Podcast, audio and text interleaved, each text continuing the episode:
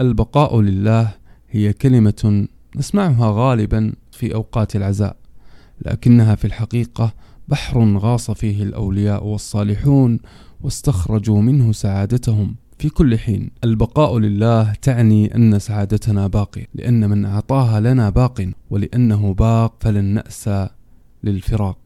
فمن رحل من أحبائنا فهو في حفظه وما رحمتنا بهم إلا تجل من شمس رحمته وعطائه.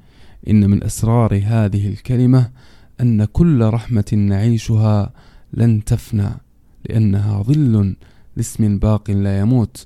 فإن كنت سعيدا فاعلم أن تلك السعادة لن تنتهي وإن كنت حزينا فاعلم أن ذاك أمر عابر وأن أمامك ما يستحق الصبر من النعيم الأبدي.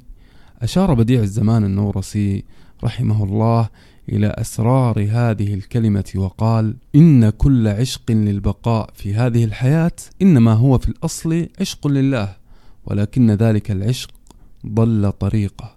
إن في فطرة الإنسان عشق شديد للبقاء، وهو يتوهم البقاء في كل ما يحبه، بل لا يحب شيئا إلا بعد توهم البقاء فيه، لكنه عندما يتفكر في زواله يطلق عليه الزفرات إنه أشبه بمن يعشق صورة شمس رآها في المرآة ويظن أن الشمس في المرآة فيتشبث بالمرآة.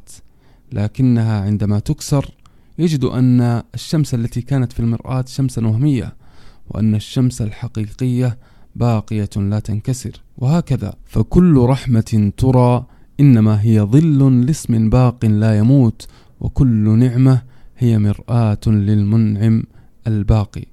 إن الإيمان الحقيقي بالباقي هو سر التلذذ بالحياة والتخلص من المنغصات. فحسبنا الله ونعم الوكيل. حسبنا بقاؤه سبحانه ولا شك لنا في لقائه. فأدلة الخلود مغروسة في ذات الإنسان وفطرته. وقد تأمل بديع الزمان في عزلته علاقة الخلود بفطرة الإنسان. فتوصل إلى سر عجيب. تأمل كيف أن الله قد خلق لكل حاجة فطرية فيك ما يشبعها. فهذه المعدة قد خلق الله لها ما يسد احتياجها. وكل الحاجات الفطرية الأخرى خلق لها الله عز وجل ما يطمئنها ويلبي احتياجاتها. فكيف لا يخلق لأعظم رغبة تعتري الإنسان ما يطمئنها؟ برغبة البقاء. إنك إن هددت بقاء الإنسان فلن تستقيم له رغبة. ولن يلتفت حتى لاحتياجاته الفطرية.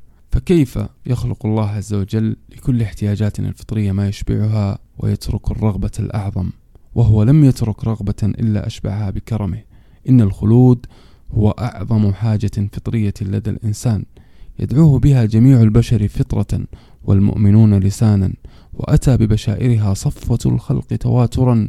وكلهم مصدقون في قومهم لا يريدون جزاء ولا شكورا. وحتى القرآن الكريم يزخر بالأدلة الفطرية والعقلية في أمر البقاء.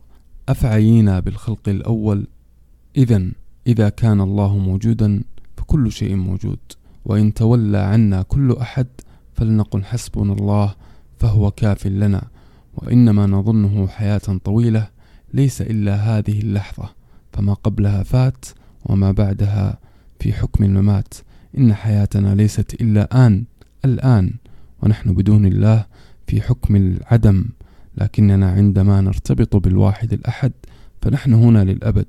إن ثانية واحدة من عمرنا نقضيها في سبيل الحق ومحبته ومعرفته تعد عمرا باقيا لا يعتريه الفناء وأما مئة سنة في غيره فهي ثانية ثانية. كل شيء هالك إلا وجهه.